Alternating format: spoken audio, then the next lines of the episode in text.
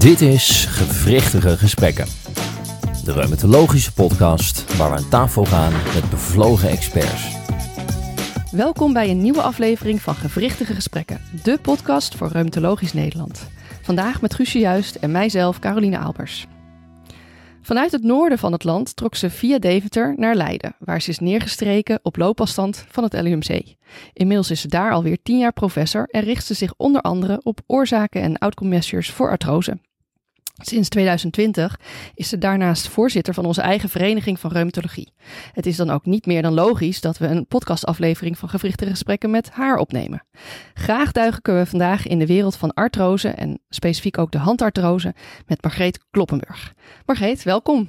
Ja, dankjewel. We beginnen graag met enkele vragen ehm, om het publiek verder kennis met je te laten maken. En we begonnen er al in de introductie mee. Je komt uit het noorden. Waar ben je opgegroeid? Um, ik ben opgegroeid, nou, zelfs geboren en ook uh, getogen op de basisschool en op de middelbare school in Groningen. En uh, is dat ook waar je uh, bent gaan studeren? Ja, of is dat al. Zeker. Ook, ja, ben gewoon gebleven en heb daar ook gestudeerd. Het is een prachtige stad. Ik kan het iedereen aanraden om er een keer een dagje te gaan kijken. Oké. Okay. En uiteindelijk ben je wel weggegaan daar. Wat, uh, wat was de, de, reden om het noorden te verlaten? Ja, zoals dat heel vaak gaat in het leven. Ik, uh, ik, ik ontmoette mijn partner in Groningen, mijn uh, huidige echtgenoot. En die had een, had een opleiding gedaan waarvoor je niet zo gemakkelijk in het noorden kon blijven. Dus ik ben toen heel traditioneel achter mijn man aangereisd. dat is wel direct de laatste keer geweest dat ik dat heb gedaan. Daarna ben ik gewoon honkvast uh, rondom Leiden gebleven. Ja. Hij heeft nog de wereld rondgereisd, maar ik dacht, ik wil graag reumatoloog worden. Dus ja, dan uh, moet je een opleiding doen en uh, moet je toch een beetje honkvast blijven. En uiteindelijk ben je dus ook in Leiden opgeleid? Nee, ik, ja, ja, ja. Dus vanuit Groningen kon je toen voor je, net zoals dat nu is, uh, heb je een semi-artstage en een keuzekooschap. En voor mijn uh, ging ik naar Deventer. Vanuit Groningen kan je dat daar gaan doen.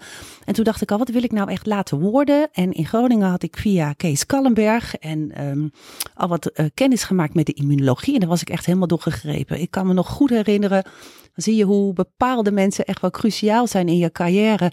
Hoe er een patiëntenpresentatie was met een patiënt met SLE. Professor T presenteerde dat en ik dacht, dat is het. Dat wil ik laten worden. Dus toen ik uh, koolschappen deed, dacht ik, ik moet daar een stapje dichter bij in de buurt komen. Dat wil ik binnen de reumatologie doen. En via Sievert van Reesema werd er contact gelegd met uh, Leiden, omdat hij daar was opgeleid. En mocht ik uh, mijn laatste stukje van mijn kooschappen in Leiden doen. En daarna ben ik daar eigenlijk grotendeels gebleven. Dus na je kooschap meteen opleiding begonnen? Nee, nee, nee. Ik ben eerst uh, gaan promoveren. En ik ben gepromoveerd um, niet binnen de artrose, maar zoals velen van ons uh, binnen, de rum, binnen reumatoïde artritis. Ja. En het is grappig, want dat is nog echt uit de tijd van de oude doos, want dat was nog voor de TNF-blokkers. dus ik heb onderzocht of uh, minocycline waarde zou kunnen hebben bij reumatoïde artritis. Nu vinden we dat allemaal misschien een beetje obscuur klinken. Ik zie jullie ook lachen, maar ja, dat, dat is waar ik ja. op gepromoveerd ben. Ja. En daarna ben ik in de opleiding gegaan. Oké, okay. en... Um... Na je opleiding ben je volgens mij hier meteen ook staflid ja, geworden. Ja. Dus je kon, uh, je kon blijven op dat ik moment. Ik mocht blijven, ja. ja. Daar was ik heel blij mee. Want ik wilde heel erg graag academisch werken. De ja, dat leek me altijd al mijn droom. Ja. Uh, om te, iets te kunnen combineren als wetenschap. Ik, de nieuwsgierigheid die plakt aan de wetenschap, dat vind ik echt iets heel erg fascinerend. Dat, dat past helemaal bij mij.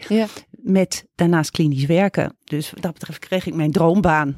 En ik begreep, je bent ook epidemioloog. Klopt. Dus ja. dat past een beetje bij uh, je wetenschappelijke en Zeker. academische ja. kant. Ja, dat klopt. Toen ik um, in, in 2000 was ik klaar als, als reumatoloog en mocht blijven in de staf. En toen was de gedachte van, goh ja, ja uh, dat is een beetje hoe het, um, hoe we werken in het LUMC, is dat de stafleden eigenlijk een eigen aandachtsgebied hebben. En we deden nooit iets met artrose, want dat is wat jij al aan het begin aangaf van, goh, Ja. we gaan het over artrose hebben. Ja. Nou, binnen het LUMC ging, was eigenlijk alle aandacht altijd vooral voor reumatoïde artritis en inflammatoire reumatische ziekte. Maar de, het, het afdelingshoofd destijds, dat was Ferry Breedveld, dacht ja, artrose dat is echt het veld van de toekomst. Daar moeten we echt nog grote stappen met elkaar zetten. En toen al eigenlijk. Ja, dat is wat hij toen dacht. En um, op dat moment waren er ook contacten met uh, genetici.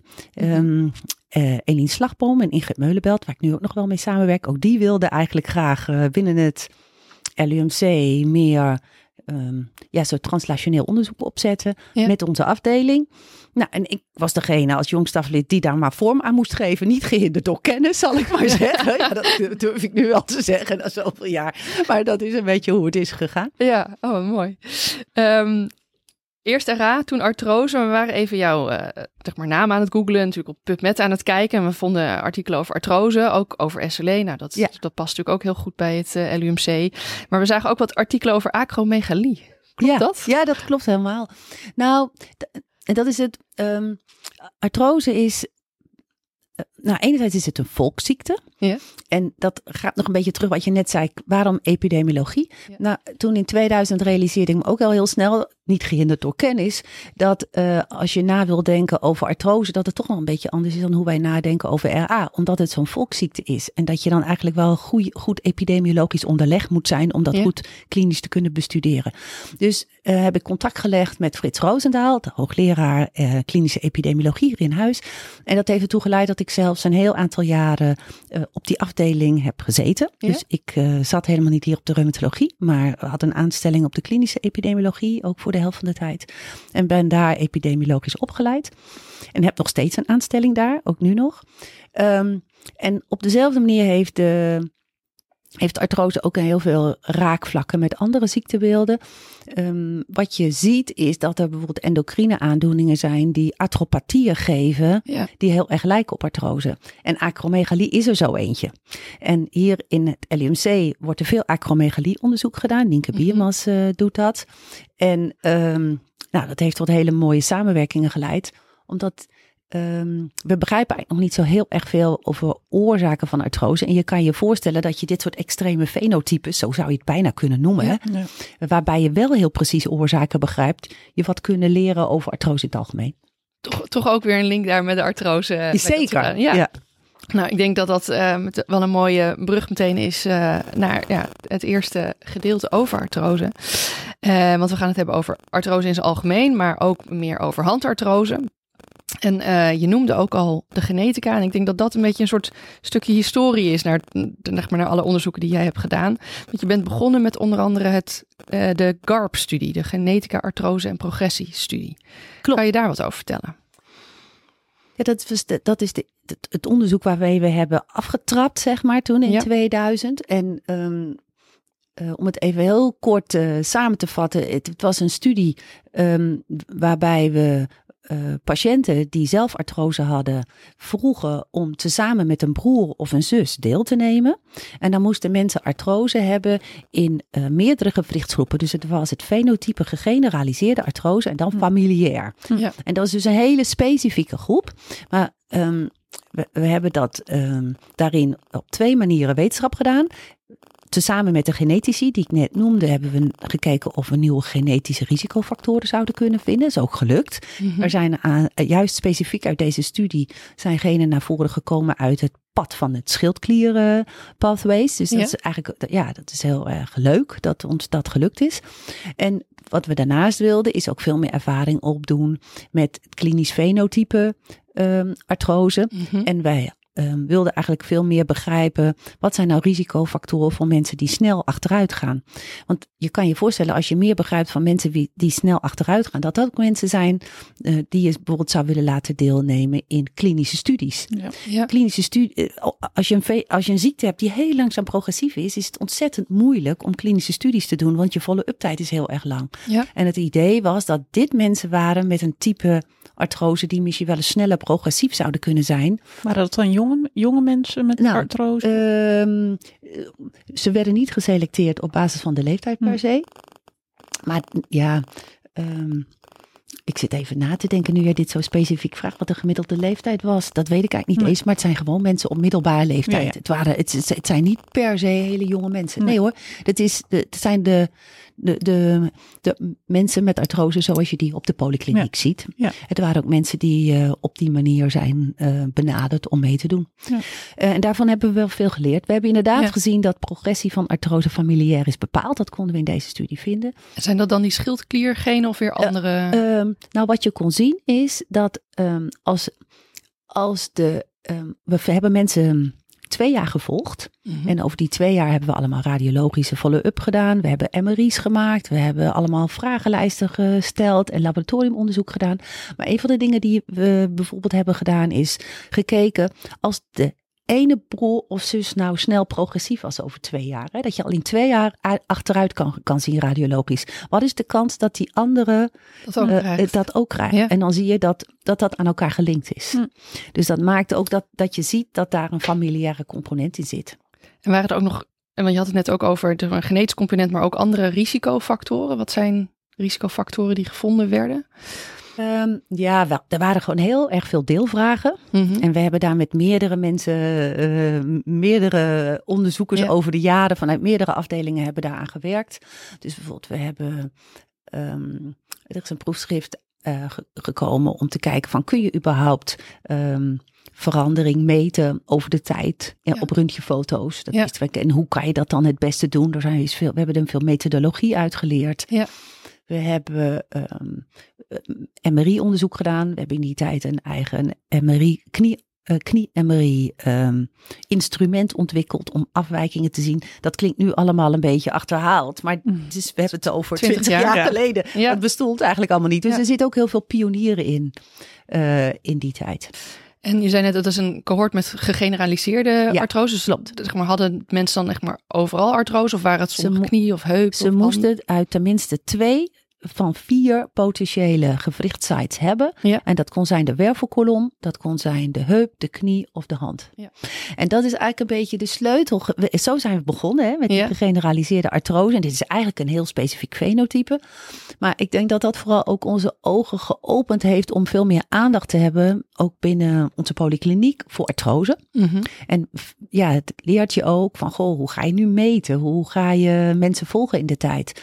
En in diezelfde tijd hebben we toen, um, is er een zorgpad opgezet voor artrose. Thea Vliet-Vlieland heeft daar toen ook uh, veel werk aan verricht. Waarbij onze reumaverpleegkundigen mensen uh, met artrose gericht um, uh, adviezen gingen geven. En hun gingen een educatie op, op, ja. op, op gingen zetten. En um, de reumaverpleegkundigen vulden ook vragenlijsten in. En op een gegeven moment hebben we die data geanalyseerd.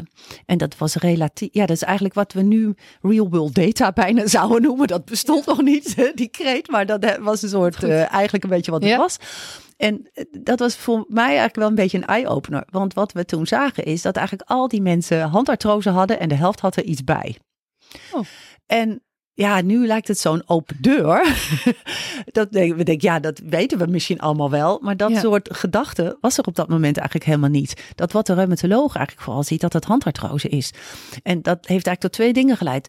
Binnen de artrosewereld is handartrose helemaal niet iets wat op het netvlies staat. Iedereen werkt aan knieartrose. Dan werken nog wat mensen aan heupartrose. En dan houdt het wel een beetje op. Maar binnen de reumatologie is dat heel vaak niet waar het over gaat. Hm. En daar is ook een enorme knowledge gap.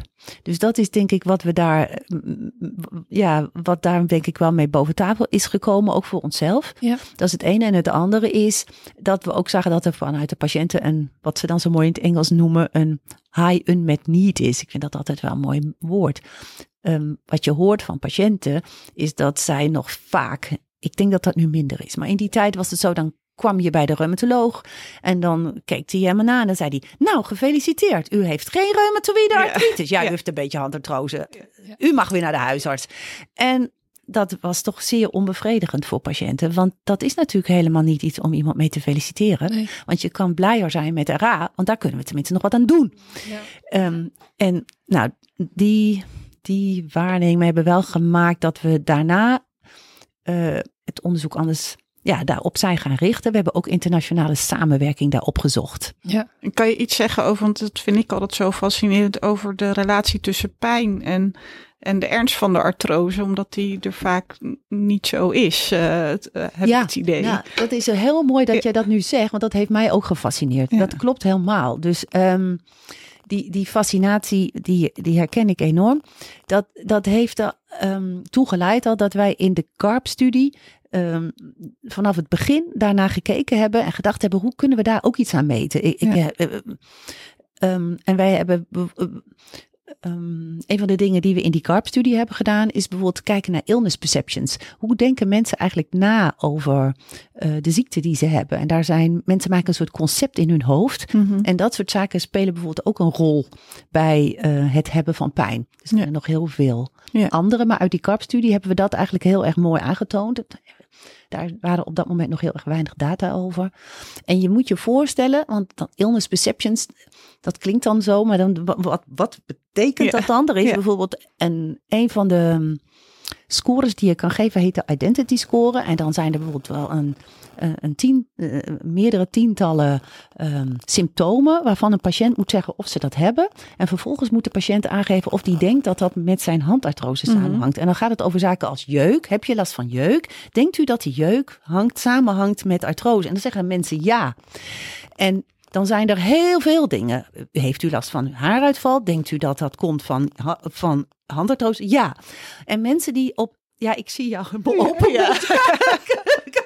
maar, en, dat is ja, ja, ja. En mensen kunnen daar heel hoog op scoren. Ja. En dat heb ik wel van geleerd. Dat als mensen weet je, wij vragen dat heel vaak als dokter helemaal niet aan patiënten. Maar als mensen dat concept in hun hoofd hebben van hun ziekte, begrijp ik wel dat als ik iets uit ga leggen over hun hand, ja, dat hm. zij thuis zitten en dat het allemaal niet zo gaat helpen als zij denken dat hun jeuk er ook vandaan komt.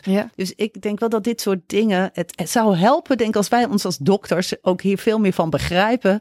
En ook hoe patiënten erover nadenken om veel beter voorlichting te kunnen geven, bijvoorbeeld. Maar er zijn, uh, er zijn veel meer factoren natuurlijk die maken dat er een discrepantie is tussen uh, pijn en structuurafwijkingen. Ja. Um, daar hebben we wel over de jaren veel onderzoek naar gedaan. Uh, kunnen daar straks misschien. Ja. Kan, ja. kan ik er een podcast over houden? ik zit even op naar waar je dan moet kiezen. Maar misschien in dit licht is het ook nog wel leuk om te vertellen dat. Um, uh, toen we ons realiseerden dat hand eigenlijk onze aandacht moest hebben, is een van de proefschriften die nog uit het CARP-onderzoek zijn gekomen, is van mm -hmm. Jessica Bijsterbos. En Jessica Bijsterbos heeft juist binnen die CARP-populatie, en dat is natuurlijk eigenlijk wel een heel specifiek fenotype, maar gekeken hoe het is met de handartrose in deze mensen. En um, we hadden toen ondertussen zes jaar follow-up. En wat Jessica uh, liet zien, is dat over zes jaar er, ja, eigenlijk in het gemiddelde qua klachten, pijn en functie niet eens zo ontzettend achteruitgang is. Um, al is er wel variatie binnen mensen. Dus er zijn mensen met wie het beter gaat. Er zijn mensen bij wie het hetzelfde blijft. En er zijn mensen bij die achteruit gaan. Hm. Dus, um, dus ja, er varieert wel wat op individueel niveau. Maar op groepsniveau zie je niet eens zo heel veel variatie. Dat is het ene. En, het an, en dan is het ongeveer, ja, is je, je moet me niet vastpinnen op precies de getallen, maar het gaat er een beetje om de helft. Gaat, blijft ongeveer hetzelfde of wordt beter. En nou, de, de andere helft, die heeft meer klachten in die orde van grootte. En dan kan je radiologisch ook kijken over zes jaar. Wat gebeurt er nou met radiologische schade? En dan zie je hetzelfde. Ongeveer bij de helft zie je na zoveel jaren dat er verslechtering, een beetje verslechtering is. En de andere helft zie je helemaal niks. Maar er is nul correlatie tussen. Dat maakt helemaal niks uit. Dat vertel ik heel vaak aan mijn patiënten. Ja. Want dat mensen maken zich zorgen. Ik zeg, weet u dat die structuur, een knobbeltje meer, een beetje meer op de röntgenfoto, heeft helemaal niets te maken met hoe het u ontwikkelt met de klachten. Maak u zich daar geen zorgen over. Ja. Want dat, dat met de verandering in de tijd zijn die twee niet aan elkaar gelinkt. En op dit moment um, um, heeft dat sinds um, dat hele pijnaspect, zeg maar, uh, heeft weer sterk onze aandacht. Dus de projecten die we op dit moment doen. Ja, uh, gaan we het later gaan, nog precies, over gaan ja. zijn daarop gericht. Oh, ja. goed. Ja. En uh, nou ja, handartrose werd dus veel meer de focus met al deze klopt. bevindingen. En toen is er ook voor patiënten met handartrose een cohortstudie opgericht. De Hostas, uh, het Hostas-cohort. Klopt, in 2009 hebben we dat gedaan. Kan je ja. daar wat meer over vertellen? Waar, waar kijkt dat cohort naar? De cohort is opgericht in 2009. En onder, um, ondertussen is de follow-up van acht jaar bijna vol. Um, en hebben we het op een gegeven moment. Er zitten 538 mensen geïncludeerd in deze studie. En mensen komen uh, keer per twee jaar voor een visite hier in het ziekenhuis. En elk jaar vullen ze vragenlijsten in. En uh, het, het, was eigenlijk echt bedoeld om meer te begrijpen over wat handartrose is. Hoe het beloop is over de tijd. Wat zijn risicofactoren um, uh, die bepaald beloop beïnvloeden? Ja, wat zijn eigenlijk de zaken waar mensen nou Um, wat is de impact die mensen ervaren? Die, wat we net over hadden, die psychosociale factoren, zo'n illness perceptions. We kijken naar coping. Het is heel erg breed opgezet om gewoon meer te begrijpen over handartrose. Ja. Zo, en dan wordt er ook lab afgenomen, genetische factoren. Het is gewoon breed ingezet om gewoon meer te begrijpen over handartrose. En krijgen die mensen dan ook beeldvorming? Ja, uh, er worden MRI's gemaakt van handen. En is echo of um, zeg maar gewoon röntgenfoto's? Is ja, dat nog iets? Uh... röntgenfoto's doen we ook. Elke, elke twee jaar worden die gemaakt. En um, ja, we hebben er ook eigenlijk al, we hebben er al zaken uit geleerd, zeg ja. maar. Uh, um, um, een van de zaken waar we ons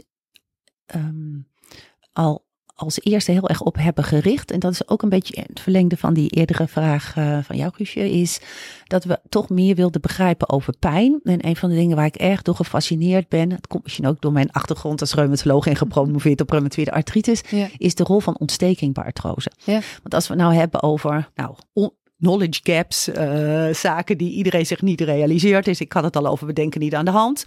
Maar um, ik denk dat we ons ook altijd niet genoeg hebben vergewist van het feit dat ook bij artrose ontsteking een heel belangrijke rol speelt. En nou, ook wij, maar ook wel anderen hebben echt een heel aantal onderzoeken gedaan waarin we hebben laten zien dat wanneer er ontsteking is in een artrotisch gewrichtje, mm-hmm. dat je dan veel meer kans hebt dat je ook pijn hebt in een dergelijk gewrichtje. En dat hebben we gedaan met echografie. Een van de studies met Marion Kortekaas ja. heb ik een echografie-studie opgezet, waarin we mensen ook over de tijd hebben gevolgd.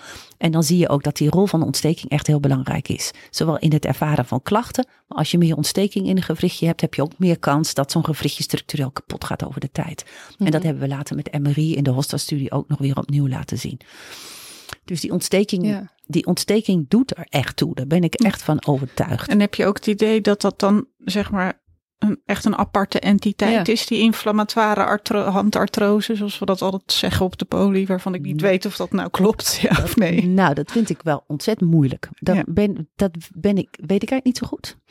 Je moet je voorstellen, um, bij handartrose, we hebben, over, we hebben het over het woord handartrose en dat suggereert dat handartrose één gewricht is, toch? Ja. Maar dat is natuurlijk gewoon niet zo.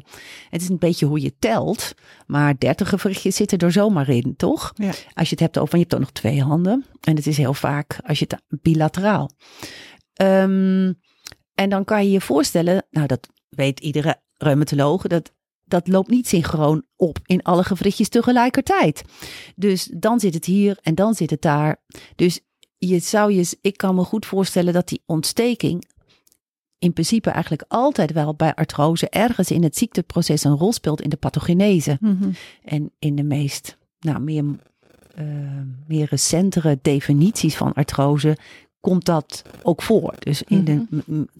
er wordt artrose heel erg vaak gedefinieerd als een ziekte die weliswaar wordt ontstaat door een mechanische trigger, waarbij door die mechanische trigger reparatieprocessen op gang worden gebracht. En in die reparatieprocessen spelen ook uh, immunologische mm -hmm. processen en ontstekingsprocessen een rol. Ja. Maar dan loopt als het ware die reparatie uit de hand. Die reparatie is niet geheel adequaat en dan zie je eerst hele kleine uh, afwijkingjes op microniveau. En uiteindelijk culmineert dat in schade. En dan ja. uiteindelijk, en dat kan veel tijd overheen gaan, krijgen mensen er ook klachten van. Ja. ja. Er zit eigenlijk altijd wel iets van ontsteking misschien in. Nou, Alle, ja. ja. al is het op een micro, weet je, ook al is het misschien op microscopisch niveau, maar dat daar dat soort processen een rol spelen, ja, ik denk dat iedereen daar wel van overtuigd is. Maar als je dat zegt, ja, dan, weet, dan is het niet helemaal logisch om te zeggen dat je ja. mensen hebt met artrose waarbij inflammatie een rol speelt ja. en waarbij geen inflammatie een rol speelt. Ik kan me wel voorstellen, maar dat is misschien wat wij allemaal als klinicus zien, is dat je het idee hebt dat bij sommige mensen die, die, die ontsteking veel duidelijker is ja. dan mm -hmm. bij andere mensen. Ja. En als je kijkt met echografie en ook met MRI, um, dan zie je dat op, als je een willekeurig iemand echo of een MRI aan doet, dat er uh, en het is iemand met artrose, dat er de grote kans is dat er wel ergens een gewrichtje is waar wat ontsteking zit. Ja. Maar als je nou kijkt van alle potentiële gewrichtjes die je scant of echoot, hoeveel gewrichtjes ontstoken zijn, dan is per patiënt het aantal ontstoken gewrichtjes weer relatief klein. Ja. Dus ja, dat, dat bemoeilijkt het denken over dit soort fenotypes, denk ja, ik. Ja, ja.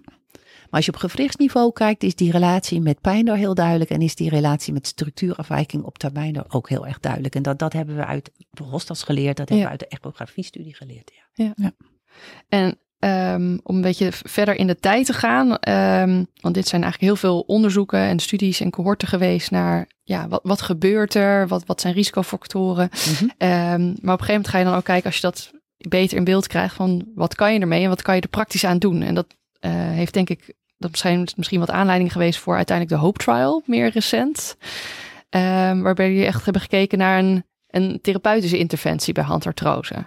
Zeker, dat klopt. Nee, kijk, het is, eh, kijk, je wetenschappelijke nieuwsgierigheid is net, daarvoor zet je dingen op. Daar hadden we het net over. Maar het uit, eh, mijn doel is altijd geweest om de zorg voor patiënten met artrose te verbeteren. daar, daarvoor ben ik te veel een dokter. Dus dat is uiteindelijk wat je wil doen. Nou ja, hoe kom je dan verder? dan moet je trials gaan doen. Ja. En eh, die onderzoeken zoals de HOSTAS en de echografie-studie, even kuchen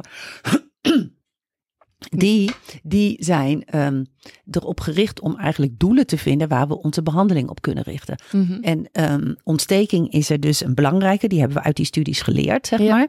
En we hebben uh, al een studie eerder opgezet naar um, etanercept oh, ja. bij uh, handartroos. was een Europese studie die ja. we in vier centra in Europa hebben gedaan. Met, samen met Gent en Wenen en Padua en uh, LUMC hebben we een internationale trial gedaan mensen die het willen lezen, het staat in de Annals of Rheumatic Disease. En waar we mensen over de tijd hebben gevolgd. En daarvoor hebben we zo'n soort, ja, mensen met een erosief fenotype. Dus dat mm -hmm. zijn handartroses waarbij je echt veel schade ziet. Wat we wel erosief noemen. Die werden daarin geïncludeerd. En um, uh, het was in principe een negatieve studie. Uh, want we hadden uh, eigenlijk gehoopt dat je van uh, injecties etanercept na een half jaar echt minder pijn zou zien. Ja. Dat zie je in de studie niet. Nee. Um, echter, er zaten nog wel wat haken en ogen aan als je een Europese studie doet, kan ik je vertellen. Want we hadden best wel strenge inclusiecriteria, maar het was niet in alle centra op dezelfde manier goed gelukt om dat allemaal voor elkaar te krijgen. Dus als je meer echt een, een analyse doet op dat zoals het nou echt bedoeld was. Mm -hmm. En je kijkt naar een jaar, dan heb je toch wel degelijk het idee dat zo'n ontstekingsremmer als etanercept wel een effect lijkt te hebben, zowel op structuur als klachten. Hm. Dat heeft toch wel, dat wil niet zeggen dat we daarmee nu, um, dat je daar klinisch iets aan kan nee. verbinden, maar je denken erover dat ontsteking van belang is, dat geloof ik nog steeds wel. Um, en dat heeft ertoe geleid dat ik toen dacht: we moeten een veel strakkere studie opzetten. Ja. Um, um, om te begrijpen van als je nou echt wat aan die ontsteking doet, eh, kan je dan ook echt iets klinisch relevants verbeteren voor een patiënt? En ook natuurlijk van, goh, als dat zo is, dan is dat mhm. ook heel prettig, want dan hebben we misschien een ander middel beschikbaar voor patiënten. En daar is de hoop studie uit voortgekomen, waarbij we zes weken lang mensen 10 milligram prednisolon geven, ofwel placebo. Het was een uh, uh, gerandomiseerde dubbelblinde studie. En um, wat je dan ziet is dat het inderdaad zo is dat uh, mensen minder pijn hebben. Dat was de primaire uitkomstmaat. Um, na zes weken, en dan bedoel ik handpijn. En uh, we hadden ook echografie mee laten lopen. En uh, je ziet ook dan met echo dat er minder ontsteking is na zes weken.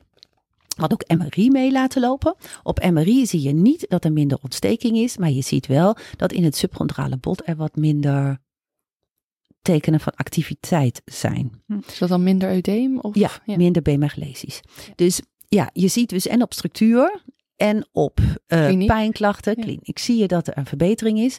Echter, als je stopt, dat, uh, komt het weer terug.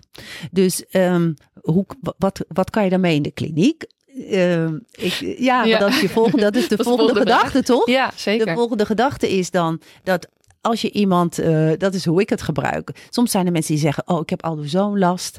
Ik zou zo, ik heb iets leuks. Het is de kerstdagen. Mijn zoon gaat trouwen. Of ja. iets dat je zegt: Nou, weet u, als u nou zo'n kuurtje krijgt, dan kan u even pijnvrij plezier maken. Ja. Maar daarna moet u, ja, het heeft geen zin om het daarna eindeloos door te gebruiken, want weet u, het komt gewoon weer terug. En prednisolon chronisch gebruiken, dat is niet iets wat wij adviseren. Dat is één, uh, maar dat heeft ons, zeg maar, conceptueel ook wel veel geleerd. Mm -hmm. Want, nou, weet je, het is niet alleen in cohorten dat de ontsteking ertoe doet, maar je kan dus wel degelijk, als je ontsteking onderdrukt, heeft dat ook effect. Ja. Alleen de volgende vraag is, wat onderhoudt het nou? Ja. en um, ja, hoe kan je daar nou wat aan doen, toch? Dat is wat je eigenlijk echt zou willen. Ja, ja zeker. Dus het is eigenlijk meer, dit is het proof of concept ja. voor het uh, punt van inflammatie. Ja. Uh, ja. Um, we hebben nog niet uh, sinds die tijd nieuwe richtlijnen gekregen, maar we keken, um, zeg maar, qua behandelopties, wat wij nu normaal in de praktijk bespreken, heb je de, de Euler recommendations. Die zijn ja. in 2018, dus die is eigenlijk net voor de Hope uh, Trial uh, naar, zeg maar, gepubliceerd. Daar was jij eerst auteur van. Ja, klopt. Um, wat, wat zijn daar de, zeg maar, wat kunnen we nu doen op dit moment voor patiënten als we naar die richtlijn kijken? Nou, als je naar die richtlijn kijkt, vind ik um, dat wat mensen wel eens uit het oog verliezen, denk ik, is dat als je het hebt over behandeling met artrose, en dat geldt trouwens ook voor knie- en heupartrose, mm-hmm. dat het heel belangrijk is om niet per se alleen maar farmacologisch te denken. Dat is natuurlijk wat, wat reumatologen heel vaak doen. Ja. Maar dat het ook heel erg belangrijk is om als eerste stappen niet farmacologisch na te denken. Um, en um, nou, daar staan in die richtlijnen een heel aantal aanbevelingen voor. Mm-hmm. En dan gaat het over. Um, educatie, dan gaat het over, um, ja, wij doen we dat heel vaak joint protection, gewrichtsbeschermende maatregelen. Ja. Um, dat woord is misschien een klein hm. beetje ouderwets, want dat suggereert dat patiënten denken ik mag niks doen, ik moet mijn vingers beschermen. Terwijl eigenlijk we juist uh, zeggen in de educatie, ja. het is juist goed dat u in beweging blijft. Mm -hmm. Um, uh, dat, dat, gaat over het gebruik van orthese. Het gaat over het gebruik van het, het doen van oefeningen. Um, nou, ik, ik, denk dat dat iets is, zeg maar, waar wij nog wel extra aandacht uh, voor kunnen hebben ja, binnen ja. ons vak. Daar staat over. Er staan uh, in de aanbevelingen ook wel um, zaken, als je toch iets farmacologisch wil doen, wat je dan kan doen. en dan staat er ook iets in wat wij misschien niet altijd direct geneigd zijn als eerste stap te doen. Maar de eerste aanbeveling is om een topicaal middel te gebruiken of een lokaal ja. middel. En zoals topicale NSAID's. Ja. Um, omdat het gewoon minder bijwerkingen geeft en het vaak een, uh, een patiëntengroep is die al wel echt um, comorbiditeiten heeft. Ja. Um, je kan dan als alternatief een oraal NSAID geven. Maar, en ook dat is denk ik wel duidelijk zoals erin staat, is dat je het zo, in zo laag mogelijke dosis moet geven en on demand. Want er is helemaal geen wetenschappelijk bewijs dat je dat chronisch moet geven. En ik kom nog wel eens mensen tegen die al jaren NSAID slikken ja. en ook zeggen, ja, zo goed helpt het eigenlijk niet. Anders kwamen ze namelijk niet bij mij, waren ze niet verwezen. Ja. Uh, maar om van een NSAID wat je jaren gebruikt af te komen, dat stop je niet zomaar eventjes. Nee. Dus dat is denk ik ook wel een belangrijke les. Of een les, dat klinkt maar een bevanke aanbeveling. Wat, en wat er verder duidelijk in staat, is dat er op dit moment geen rol is voor die marts. Nee. Nee. En chondroïtinesulfaat wordt ja. als overweging meegegeven? Ja, dat klopt. Um, er is één hele nette RCT, gerandomiseerd gecontroleerde studie gedaan. Met een positief resultaat. Het was een hoge kwaliteitsstudie met een positief resultaat. Uh, maar het is maar één studie. En dat is, de, dat is waarom hij wel in de aanbevelingen wordt genoemd. Ja. Maar ook wel op een wat uh, minder sterke manier aanbevolen. Mm -hmm. Omdat het maar één studie is. Ja. En um, knie- en heupartrose studies waren negatief. Oké, okay, ja. En, en, beveel jij dat aan je, aan je patiënten? Um, niet actief. Maar soms krijg ik vragen mm -hmm. over van mensen, omdat mensen wel. Uh, en dan leg ik het uit, zoals ja. ik het nu vertel, zeg ja. maar. Mm -hmm. hè, dan leg ik het op die manier uit. Ja. Het is niet iets wat ik zelf voorschrijf, nee. bijvoorbeeld. Nee. nee. nee. Um, en misschien nog één ding. Ja, ja zeker. Want we ja. krijgen, we krijgen uh, maar dat hebben jullie waarschijnlijk allemaal in de nieuwsbrief gezien van de NVR. Er komen, uh, of dat ga je, ja, we krijgen nieuwe handartrose richtlijn vanuit voor Nederland. Oh, dus de NVR heeft zeg maar uh, het opgepakt om de UILA-richtlijn te vertalen naar een Nederlandse richtlijn. En dan ook helemaal in de Nederlandse setting. Dus samen met de andere disciplines in Nederland die Oh betrokken zijn. En de verwachting is dat hij uh, nog eind van dit jaar klaar is. Oké. Nou, nou dan zijn we helemaal actueel met onze, met onze podcast uh, vandaag. Quick 4. Als intermezzo bij onze podcast hebben we altijd de Quick 4. Die willen we graag aan je voorleggen. Wat is je grote passie? Ja, jullie gingen mij al vertellen dat jullie dat aan mij gingen vragen. En toen dacht ik, Tja, dat, is, dat klinkt best wel makkelijk. Het klinkt ook wel vreselijk als je zou zeggen dat je geen passie hebt. Ik ben iemand die eigenlijk altijd heel veel dingen heel erg leuk vindt. Ja. Dat is, daar heb ik me gerealiseerd. En ik geloof ook altijd wel in dat als je echt in iets verdiept, heel veel dingen heel erg leuk zijn. Want toen ik aan RA werkte, vond ik dat het einde. En nu werk ik aan artrose en vind ik dat helemaal geweldig. dus het hangt ook aan met de, met de aandacht waarin je het doet, denk ik altijd. En dan denk ik, goh, waar heb ik nou... Ja, dan is denk ik als, je anderen zou vragen over mij, dan denk ik dat iedereen zou zeggen dat mijn werk toch wel mijn passie is. Ja. En dan vind ik de reumatologie wel mijn passie. En dan zit het in al die aspecten samen. Ik steek er ook veel tijd in en dat doe ik heel erg graag, omdat het me veel, omdat ik het, het, geeft mij heel erg veel. En ik hoop ook dat, het, dat ik daarmee bijdraag aan anderen. Dus ja. het zit natuurlijk het stukje in dat je hoopt dat je echt iets voor een patiënt kan betekenen. Dat je heel erg hoopt dat je het veld vooruit kan helpen hè, voor, de, voor de generaties uh, in de toekomst. Mm -hmm. Maar het, geeft mijzelf ook veel. Uh, het geeft mij, uh, het bevredigt mijn wetenschappelijke nieuwsgierigheid. Het levert me vriendschappen en ja. geweldige sociale contacten op. Ik mag ervoor reizen over de wereld. Nou, hoe leuk ja. is dat allemaal?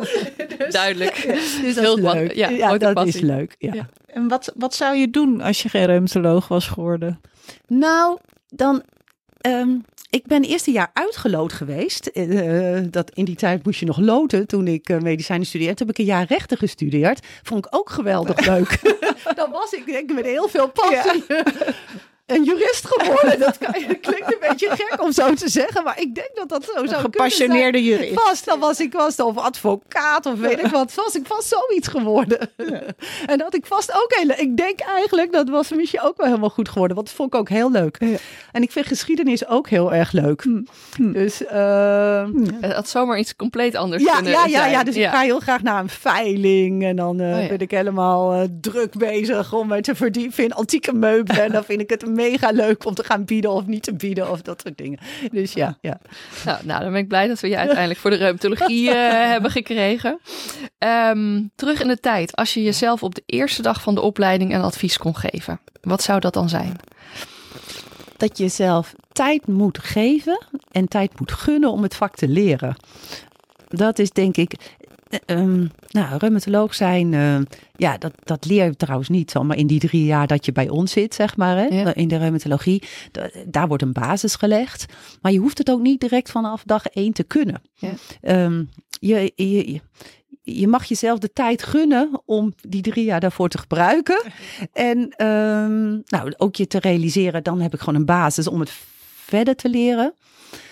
Maar daar zit direct ook al aan vast uh, dat je die tijd ook moet nemen. Het is best een moeilijk vak. Het is uh, best, um, het is enerzijds wat mensen zeggen, ja, het is misschien niet zo breed. Of het is, het is heel toegespitst. Maar daarbinnen is het wel weer heel breed. Want als je bedenkt dat ik een artrose-dokter ben misschien. Ja. Maar hier op, uh, mijn collega's hier op ja. de gang zijn uh, sclerodemie of SLE-dokters. Maar die hele breedte zit allemaal in ons vak. Dus je, moet je mag jezelf ook de tijd je mag jezelf de tijd gunnen, maar je moet ook jezelf de tijd geven. Het kost veel tijd om het te leren. Ja. Um, en wat, wat zie jij als de belangrijkste verandering binnen de reumatologie in, in de, binnen jouw carrière? Ja, nou, de, uh, um, toen ik begon, in, uh, toen ik als binnenkwam als jonge promovendus of co-assistent, hadden we in in, in Noordwijk nog een, ja, hoe noem je dat eigenlijk? Een soort sanatorium, een categoraal ziekenhuis. Dat heette Solomio Kliniek. In de duinen, waarbij patiënten maanden soms lagen opgenomen omdat ze een actieve reuma hadden. Nou, als je nou nu in ons vak kijkt, ja, dan komen mensen gewoon snel binnen, snel van hun werk, willen liever even bellen. Um, omdat de behandeling zo enorm is verbeterd. En dat, nou, ik vind dat wel heel bijzonder dat ik binnen mijn, binnen mijn werkende leven dat heb kunnen zien. En wat is daar denk ik, nou, wat is daar nou zo belangrijk voor geweest? Mm -hmm. Is denk ik wel dat we ons zijn gaan realiseren. En dat is denk ik al eind jaren 80, begin jaren 90, dat de hele manier van denken over behandeling van reuma is veranderd. Dus niet maar afwachten, niet eerst maar een NSAID geven, maar direct echt op de structuur. We moeten op die ziekte, die ziekte moeten we behandelen. Ja. En Mhm. dat heeft ertoe geleid dat we zeiden we moeten methotrexaat, het is geen snoepje, maar je gaat het wel vroeg geven, want je gaat die, je wil schade voorkomen. Ja. En daar is dan later een hele tree to target. En toen hebben we nieuwe middelen gekregen waarbij we dat nog beter konden doen. Maar het hele concept van denken, Ja. we moeten die ziekte vroeg aanpakken om hem echt goed te onderdrukken. Ja. Ja, dat is toch wel, Het is een ander vak geworden eigenlijk. is een totaal ander vak geworden. Ehm, ja, en eh, eh, dat is denk ik ook gelijk een mooi bruggetje eh, naar, naar het volgende gedeelte. Want we willen het ook graag gaan hebben over de toekomst. Wat, wat kunnen we allemaal gaan verwachten Ehm, eh, in, de, in de behandeling van artrose? De Eular opende afgelopen, de afgelopen Eular opende ook met een win-sessie over, over artrose en evolving treatments. Dus het is een hot topic. Ehm, en er wordt veel onderzoek gedaan naar, naar potentiële demodes. Ehm, kan je daar wat over vertellen? Wat, wat, waar moet een demode eigenlijk aan voldoen, eh, wat, je, wat jou betreft? Ja, dat is mooi dat je dat al zo zegt. Weet je, dat is ook alweer, dat is hetzelfde waar we net over hadden. Dat is ook, vind ik, altijd ook wel heel erg reumatologisch gedacht. Want wij denken vooral aan nieuwe demodes. Ja. Maar dan wil ik ook nog wel een stapje terug gaan. ja. Ik weet niet zo goed of ieder, eh, weet je, dat is zeker ook heel belangrijk. Maar ik denk dat we ons ook moeten realiseren binnen de artrosewereld en binnen ons vak is dat we ehm, na moeten denken aan over al die andere aspecten van de zorg waar we een verbetering op kunnen brengen. Hè. Dus ik vind, en, ik, ehm, en als je nou hebt over ehm, vernieuwing, Ja. zeg maar, is dat wat me nu opvalt waar heel erg veel meer aandacht voor is. Dus dat Ja. zou ik eerst nog Ja. even willen benoemen, zeg maar. En waar heb ik het dan over? Dan heb ik het over dat je die non-farmacologische ehm, groep, ja, wij noemen, weet je, dat zit al in het woord, hè? wij noemen het non-farmacologisch. Dat is al iets wat je niet hebt. Dat klinkt al heel erg negatief. Je ziet ook in de nieuwe of in de recente richtlijnen van de ACR, Mhm. daar is- is dit item ook uitgebreid besproken. Daar komt het woord, ehm, ik bedoel de, eh, de guidelines voor behandeling van hand, heup en knieartrose. Ja. Als je daarin kijkt, dan zie je dat wat wij nog non-farmacologisch noemen, de Amerikanen hebben dat woord verlaten. Ja. Daar heet het fysische, biopsychologische en interventies of zo. Ja. Ik weet het precies, maar het woord non, het, woord non-farmacologisch is waarschijnlijk is gewoon eigenlijk geen goed woord. Wel een betere mindset inderdaad. Dat is een veel betere Ja. mindset. Dus een van de dingen, denk ik, die Ja. we al moeten doen, is een andere mindset krijgen om erover na te denken. En ook daar kijken van wat zijn nou de, de wegen voor als je een patiënt hebt met klachten, wat past daar het beste bij? Ja. En ehm, ik denk dat we, ja, daar, en je ziet ook dat daar steeds meer aandacht voor is. Mhm. En we hadden het al over trials die wij hebben lopen. We hadden het Ja. net over, dat past allemaal bij de farmacologische hoek. Hè? Etanercept, prednisolon. Maar op dezelfde manier hebben wij ook een trial recent afgerond. Die heet bij ons Grip on Pain. En daar hebben we een e-health ehm, tool. Waarbij mensen ehm, een e-health tool krijgen aangeboden via binnen ons zorgpad. Om te kijken of je op die manier kunt zorgen dat mensen minder klachten ervaren. Ja. En ehm, op dezelfde manier hebben we nou nog een andere, wat wij dan noemen non-farmacologische behandels. ehm, optie, zeg maar, waar we nu een trial ook naar hebben lopen. Mhm. En dat is ehm radio frequency pulse therapie bijvoorbeeld. Het zijn allemaal hele andere dingen. Dat doen we samen met de afdeling anesthesie. Nou, Ja. dus ehm, ik, ik denk dat we, dat we in de toekomst veel breder gaan kijken. En dan gaat het er waarschijnlijk allemaal om om te kijken wat past bij welke patiënt. En ehm, als we meer kijken naar, want we hadden het al over, waar hebben sommige mensen nou zoveel pijn van hun artrose en anderen helemaal niet. En ehm, dat de, de inzichten zeg maar, van de afgelopen jaren daartoe hebben geleid dat we steeds meer begrijpen over ehm, dat pijn heel erg verscheiden is. Dus je hebt nociceptieve pijn. Dat is wat wij denk ik ook heel vaak kennen uit ziekten zoals reumatoïde artritis in een Mhm. actieve fase. En dan geef je ontstekingsremmers en dan gaat het heel veel beter. Maar we hebben ook andere type pijn, nociplastische pijn, neuropathische pijn. Ehm, en die zullen we veel beter uit elkaar moeten houden. En we denken dat we in de komende jaren ook daar veel meer over zullen leren. Van eh, kunnen we ze beter onderscheiden? Misschien zijn er mengbeelden, maar wat hoort dan bij wat? En als je En um, als je dat dan begrijpt, wat is dan de beste behandeling uh, voor het verschillende type pijn wat we hebben? En is dat dan iets farmacologisch mm -hmm. of is dat dan iets non-farmacologisch? Ja, ik, ik denk dat we dat zullen zien. Dus dat en over belangrijke ontwikkeling, dat, dat is een, belangrijke. Mm -hmm. En dan heb je het natuurlijk over een D-mode. En D-modes zijn eigenlijk primair erop gericht om structuurverandering. En dan bedoel ik verandering in de zin van bocht- of kraakbeenschade tegen te gaan. en um, dat is echt nog wel um, tot op heden heel erg lastig gebleken. Um, er is bijvoorbeeld een, een, mooi voorbeeld is Privermin. Dat is een FGF 18 inhibitor. En die als je goed kijkt naar die onderzoeken en als je MRI follow-up doet, heb je ook wel het idee dat het wel wat effect heeft op dat kraakbeen. Het is iets wat je inspuit in een knie. Daar zijn de onderzoeken naar.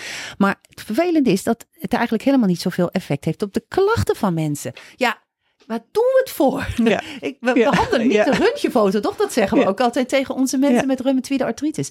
Dus zolang we die vertaalslag nog niet zo helemaal goed hebben, vind ik het nog wel lastig hoe en wat we waar precies op in moeten zetten. Ik denk dat we zeker moeten blijven streven naar natuurlijk behandelingen die erop gericht zijn om schade te voorkomen. Dat is mm-hmm. altijd op de lange termijn goed. Maar ja, um, hoe, hoe zich dat vertaalt en hoe we dat dan uh, moeten gaan toepassen, ja, dat is heel erg spannend. Ja. Nou, dan zijn er ja, dan zijn er een heleboel verschillende D-modes die op dit moment wel worden onderzocht. En dan kan je je voorstellen dat je die tegen al die verschillende targets die nu steeds verder naar boven komen, dat je daarop potentiële behandelingen kan richten. En dat gebeurt ook. En um, nou, weet je, één keer in de zoveel tijd kan je wel weer een mooi artikel lezen in Nature Review Rheumatology. Niet zo recent heeft daar ook wat ingestaan. En dan zie je ook weer dat er weer een heleboel mooie targets zijn. Ik ga ze hier niet allemaal opnoemen. Maar wat je ook altijd ziet is als er goede gerandomiseerde trials worden gedaan, het eigenlijk heel vaak niet lukt om een effect aan te tonen.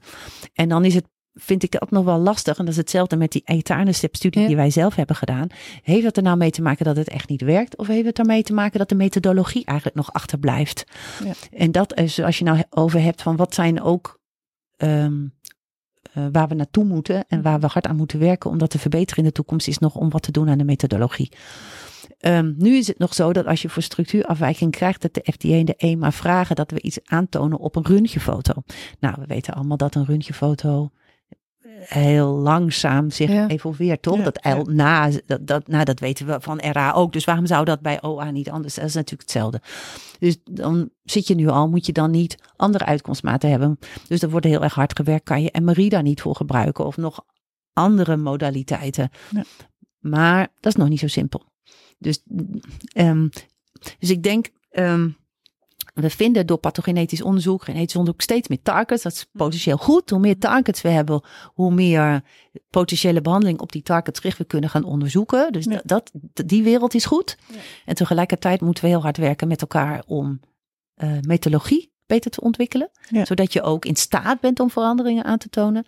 En ten derde is, ja, het gaat uiteindelijk om de klachten van de patiënt. Ja, en niet om precies. hoe zijn röntgenfoto eruit ziet. En daar hebben we ook nog echt wel een slag te maken. Ja. Hoe vertalen die, vertaal, vertalen die twee zich naar elkaar? Ja. Ja. ja, want wij zien natuurlijk gewoon, tenminste, patiënten met pijn. Hè? Ja. Daar gaat het uiteindelijk om. Um, en um, want inderdaad, in de pijnbestrijding is daar, zijn daar nieuwe. Um, uh, hoe zeg je dat, uh, nieuwe inzichten of komen daar nieuwe... nieuwe... Ja, ik, ik denk dat... Um, ik denk dat het belangrijkste is dat, dat zeg maar de, de, de R en herkenning, dat pijn heel vaak helemaal niet direct aan het gewricht ja. gelinkt is en niet direct noceptief ja. is. Ja. Maar dat er sprake is van hypersensitisatie en dat je centrale en perifere hypersensitisatie hebt. En dat, uh, nou, dat, daar, dat, dat, ook, dat daar echt ook structurele veranderingen, bijvoorbeeld in het uh, centraal zenuwstelsel of in het perifere zenuwstelsel, aan ten grondslag liggen. Mm -hmm. uh, dat dat wel ja, voor mij was dat wel echt een eye-opener. Zo ben ja. ik helemaal niet opgeleid. Daar nee. hadden wij helemaal niet over nagedacht. En nee. dat heeft mij wel, ja, dat heeft mij, dat fascineert mij enorm. En dat heeft me ook wel heel erg veel geleerd al. Um, Dus daar vind ik wel dat daar echt al hele veel vernieuwing is om erover na te denken. dat leidt er ook toe dat je er dus over na moet denken hoe je mensen behandelt. Ja. En daar past dan direct ook bijvoorbeeld bij waar we het over hadden. Bijvoorbeeld bij zo'n UILA-richtlijn waarin staat van ja, weet je, zo'n NSAID chronisch inzetten. Er is ook al geen bewijs voor. Maar als je nadenkt dat heel veel van die pijn helemaal niet nociceptief is, maar een eh, soort hypersensitisatie, is het niet zo gek dat het niet gaat werken. Dus dat onderbouwt ook wel dat je het dus niet moet geven. Nee, precies. Nee. Is er dan een grotere rol uh, voor de pijnpolie uh, voor sommige patiënten? Zouden we mensen daar naar moeten verwijzen, denk je? Nou, ik, um, ik denk dat wat we, ja, um, ik denk dat we nu in een fase zitten waarin we daarover veel meer proberen te begrijpen. Ja. En ik denk dat als je nou hebt over vernieuwing in de komende jaren, ik denk dat we daar dan veel meer over gaan leren en gaan weten. En ja, weet je, daar lopen nu de trials voor van wat je dan het beste zou kunnen doen. Daar komt zo'n trial bij ons vandaan van, goh, kan je nou iets doen met een e-health mm toepassing, hè? met een medisch psycholoog. Bij ons deed een medisch psycholoog was degene die, die uh, dat internetcontact had met die patiënt gedurende een bepaalde periode. Ik weet nog niet wat eruit komt, maar zoiets. Ja. Of dat onze anesthesisten komen met een totaal ander type behandeling dan wat ik ooit zou hebben verzonnen. Ik, ja. ik, als rheumatoloog zijn we toch een beetje sceptisch als we over dit soort dingen nadenken. Hè? Maar zij komen met hele andere soorten opties. Ja. Eh, eh, we moeten misschien op een andere manier naar gaan kijken. Misschien gaat het niet werken, ik weet het niet. Maar dat is iets wat we in de komende jaren zullen leren. Dus dan, ja. En ligt de toekomst van de behandeling van artrose bij de reumatoloog, denk je? Um, nou, weet je, dat vind ik een moeilijke. Dat, um, vind ik een hele moeilijke vraag. En weet je, dat. Nou, weet je, dat is eigenlijk al bijna een niet realistisch te stellen vraag. Hè? Want weet je hoeveel mensen artrose hebben in Nederland? Dat is bizar veel. Dus ik geloof niet dat alle mensen in Nederland nee. bij een reumatoloog moeten komen. Dat is, niet, dat is ook helemaal niet mogelijk. En gegeven het feit dat als je radiologisch kijkt, hè, dat zijn studies gedaan, als je een bepaalde leeftijd bereikt, dan heeft geloof ik, we hebben wel studies gedaan hè, in, in, uh, in, op zeer hoge leeftijd. En we hadden van allerlei gewrichte röntgenfoto's gemaakt. En ik geloof dat er 10 of 15 procent van de mensen op die leeftijd had nergens artrose. Dat wil zeggen dat alle andere mensen hebben ergens artrose. Dan ten eerste vind ik al, zijn al die mensen patiënt? Ja. Dat weet, nou ja, weet je, ik hoop het niet eigenlijk. Ik hoop dat mensen juist zich. Um, um, gelukkig hebben ook heel veel mensen daar niet per se klachten van. Dus die hoeven helemaal niet. Nou, En soms hebben mensen milde klachten en kan je ze door gewoon wat adviezen te geven, weet hoe je dingen net anders moet doen, um, kan dat gewoon via de eerste lijn. En dus ik denk dat de eerst aangewezen voor de behandeling de huisarts is. Ja. En afhankelijk bijvoorbeeld um, van of het over knie of heup of mobiliteitsproblemen gaat, kan het ook nog bij de fysiotherapeut zijn. En dan heb je knie- en heupartrose en nadenken over een prothese. En dat ligt allemaal bij de orthopeden. En ik denk dat wij vooral eh, dokters zijn die vooral heel veel nadenken als het over de hand gaat. Want dat is per definitie eigenlijk een gegeneraliseerd fenotype. Ja. Er is ook vaak meer, ont hè, we zien ook aan de buitenkant meer ontsteking. En uh, die vragen komen ook heel erg vaak tot ons. En ik denk ook dat wij wel echt dokters zijn die um, goed na kunnen denken over gegeneraliseerde artrose. Weet je, dat je vanuit de hele patiënt denkt, niet naar die ene knie. Dat als je alleen maar je rechterknie oplost, beter zou kunnen lopen, maar nu ben je gehinderd door je rechterheup of je grote teen. Ja, weet je, daar zijn wij veel meer op gespitst. Ja. Komen er nieuwe D-modes of biologicals? Ja, dan wordt het ook een heel ander verhaal. Ik denk, uh, ja. Dat zou kunnen, dat er nieuwe biologicals komen. Die worden allemaal ontwikkeld. Um, want ik denk, ja, dat dan wij wel degene zijn die aangewezen zijn om dat soort hele nieuwe, ja.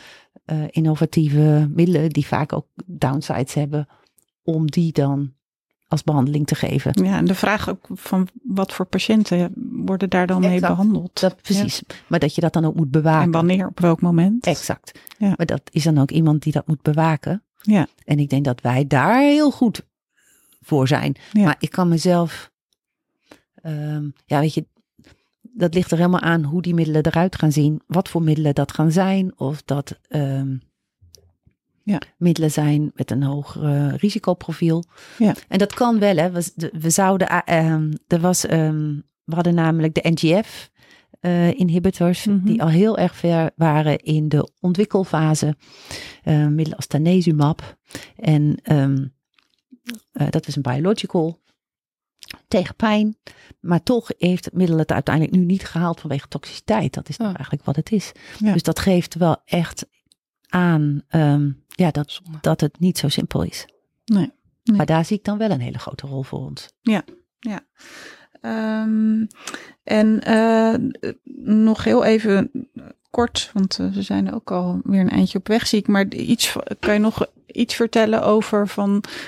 eh, dus er wordt veel onderzoek gedaan en je, je ziet de toekomst in. Nou, ik mag het niet meer zo noemen, maar ik zeg het even zo: de non-farmacologische eh, therapie, zeg maar.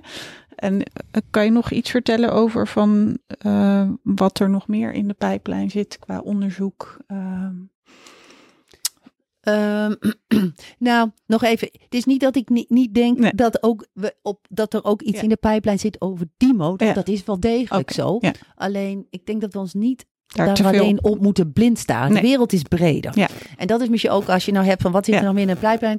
Ik denk dat we in de artrosewereld ons hebben gerealiseerd dat, ehm, nou ik zei al, de methodologie van het doen van onderzoek is best heel lastig. Ja. Dus dan heb je ehm, progressie over tijd is niet gemakkelijk te meten. Dus wat kan je dan doen? Je aantallen vergroten. Dus moet je samenwerken. Ja.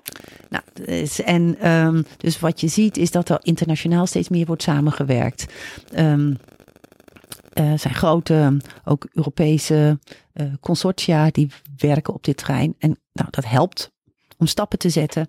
Eh, daarin komen hele nieuwe, eh, weet je, nieuwe technologie zoals artificial intelligence, machine learning is wat je ziet, wat nu veel meer wordt ingezet. Ja. Het approach cohort, waar in Nederland ook eh, actief aan meegewerkt is, heeft daar ook gebruik van gemaakt.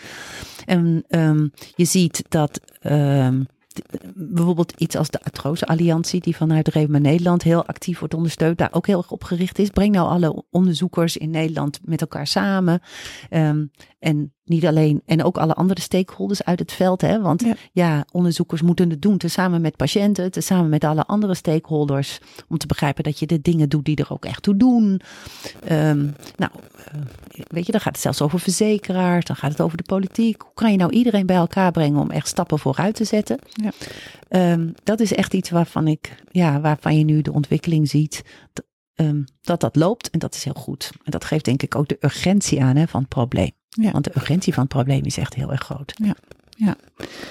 Ehm, ja, verder wilde ik nog heel even ook, zeg maar, voor de, voor de meeluisterende ruimteloog eh, eh, thuis ehm, wat tips en tricks eigenlijk. Van wat, eh, wat vertel je nou zo'n patiënt die bij jou komt met artrose? Wat vertel ik Ja. de patiënt? Nou, ik besteed, eh, veel tijd, ik besteed echt veel tijd om mensen het uit te leggen wat het is. Ja. Ehm, en dan vertel ik echt, en dan vertel ik ook ietsje bijna pathogenetisch. Ik vertel het is niet alleen maar dat u, hè, het is niet alleen maar van uw kraakbeen, maar u krijgt Ja. knobbeltjes en dat zit dan in de weg. En, eh, en dan kan u daar soms ontsteking bij hebben. Maar gelukkig, eh, dat is ook wat ik vertel, heel vaak dooft het uit. Want dat is ook, hè, dat weten we gewoon, dat op een gegeven moment doven, heel- dat is wat mensen ook zeggen. Op een gegeven moment, de pijn in mijn tweede vinger is u over, maar nu heb ik zo'n last van mijn dip 3. Ja, Dan zeg ik, nou weet u, de grote kans is dat dip 3 ook overgaat, maar schrik niet als dat opeens pip 5 opkomt. Maar weet u, heb er vertrouwen in, want dan gaat dat ook weer over. Ja. Nou, dat leg ik heel veel uit. En ehm, ik geef mensen echt heel actief advies over wat ze zelf kunnen doen. Mhm. Dus oefeningen doen. Ik verwijs mensen naar de. Er is een YouTube-filmpjes zijn er waar hele mooie oefeningetjes op staan. Die passen bij die UILA-richtlijn. Die zijn weliswaar Engelstalig, maar er zitten hele mooie duidelijke filmpjes bij. Dus daar verwijs ik mensen dan naar. Ehm, dus dat is wat ik doe. Ja. Wat ik verder mensen heel erg actief uitleg, is dat overgewicht echt ongunstig is. Ja. Ehm, nou, en dan leg ik ook uit waarom. Mhm. Ehm, dus dat doe ik en dat vinden mensen moeilijk. Want ehm, dat is wel iets waarvan ik denk, ja, ook daar zit echt wel echt een heel erg belangrijk aspect. Ja. Ehm, en ik leg uit dat mensen moeten blijven bewegen, dat het goed is om te blijven bewegen, dat ze niet bang hoeven. Nou, ik besteed Ja. heel veel tijd aan de non-farmacologische kant van het verhaal.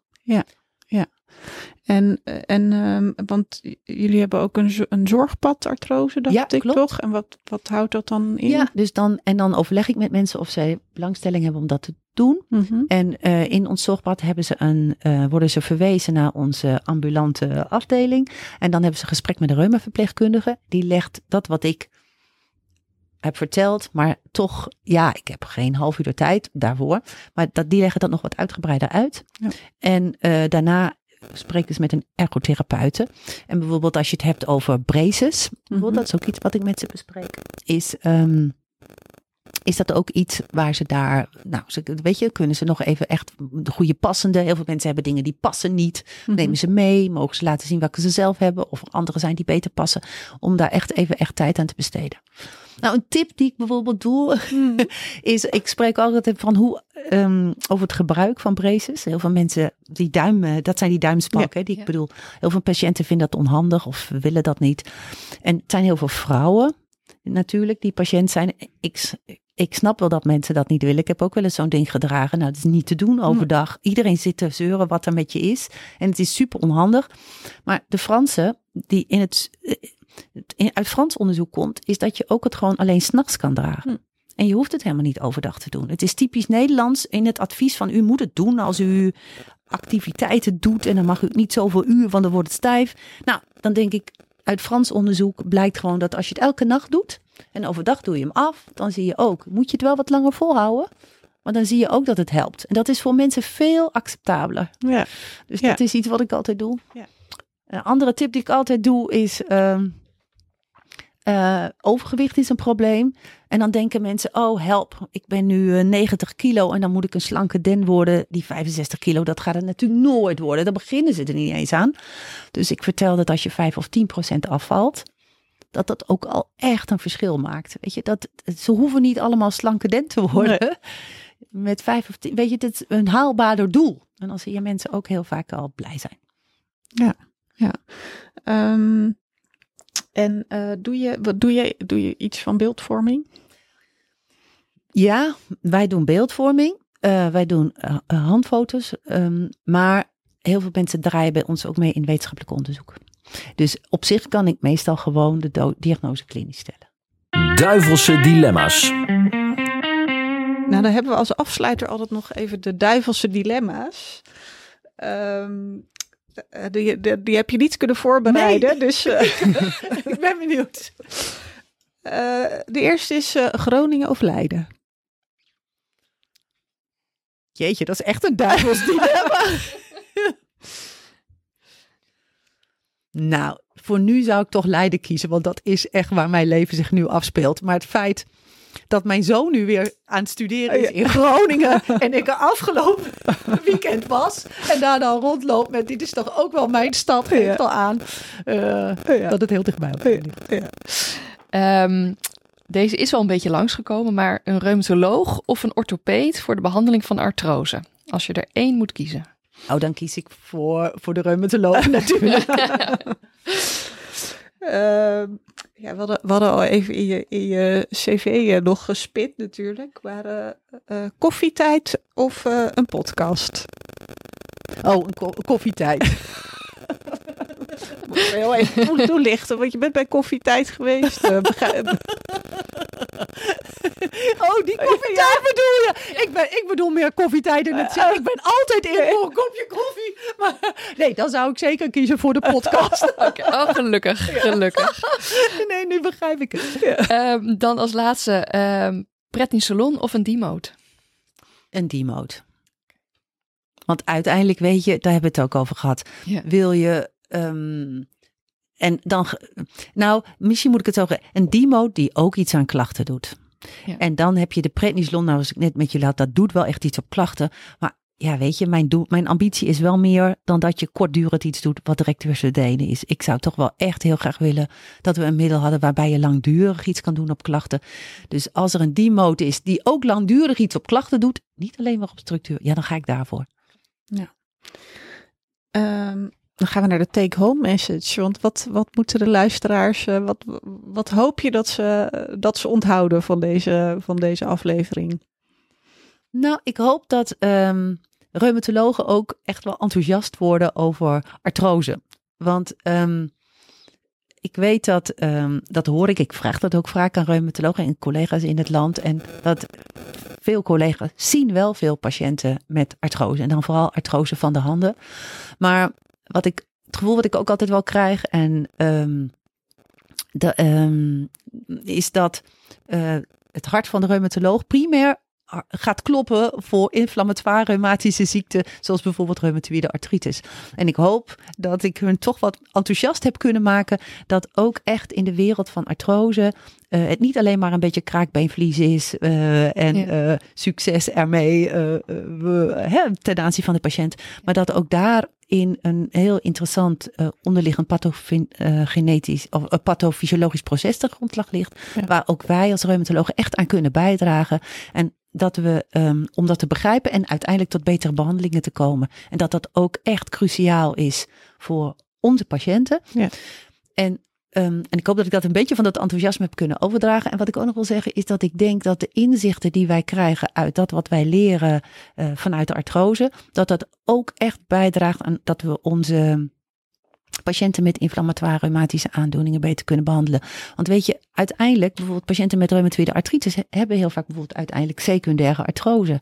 En ook daar spelen dezelfde zaken, het niet begrijpen van structuur versus pijn. Uh, nou, waar ja. we net allemaal over hadden, spelen allemaal een rol. Ja. Dus ik denk dat ook als we veel leren in artrose en met elkaar samenwerken aan artrose en daar ook een beetje allemaal een beetje passie voor krijgen, dat dat ook gaat helpen en de andere zaken binnen de reumatologie. Ja. Nou, ik weet zeker dat je, dat je een deel van je passie hebt overgebracht op, ja. uh, op iedereen die heeft geluisterd. Heel erg bedankt voor dit gesprek. Ik heb er veel van geleerd. Uh, zeker. Ik vond het heel leuk. Uh, bedankt voor het luisteren allemaal. En tot de volgende aflevering. Bedankt voor het luisteren naar gewrichtige gesprekken. Graag tot een volgende aflevering.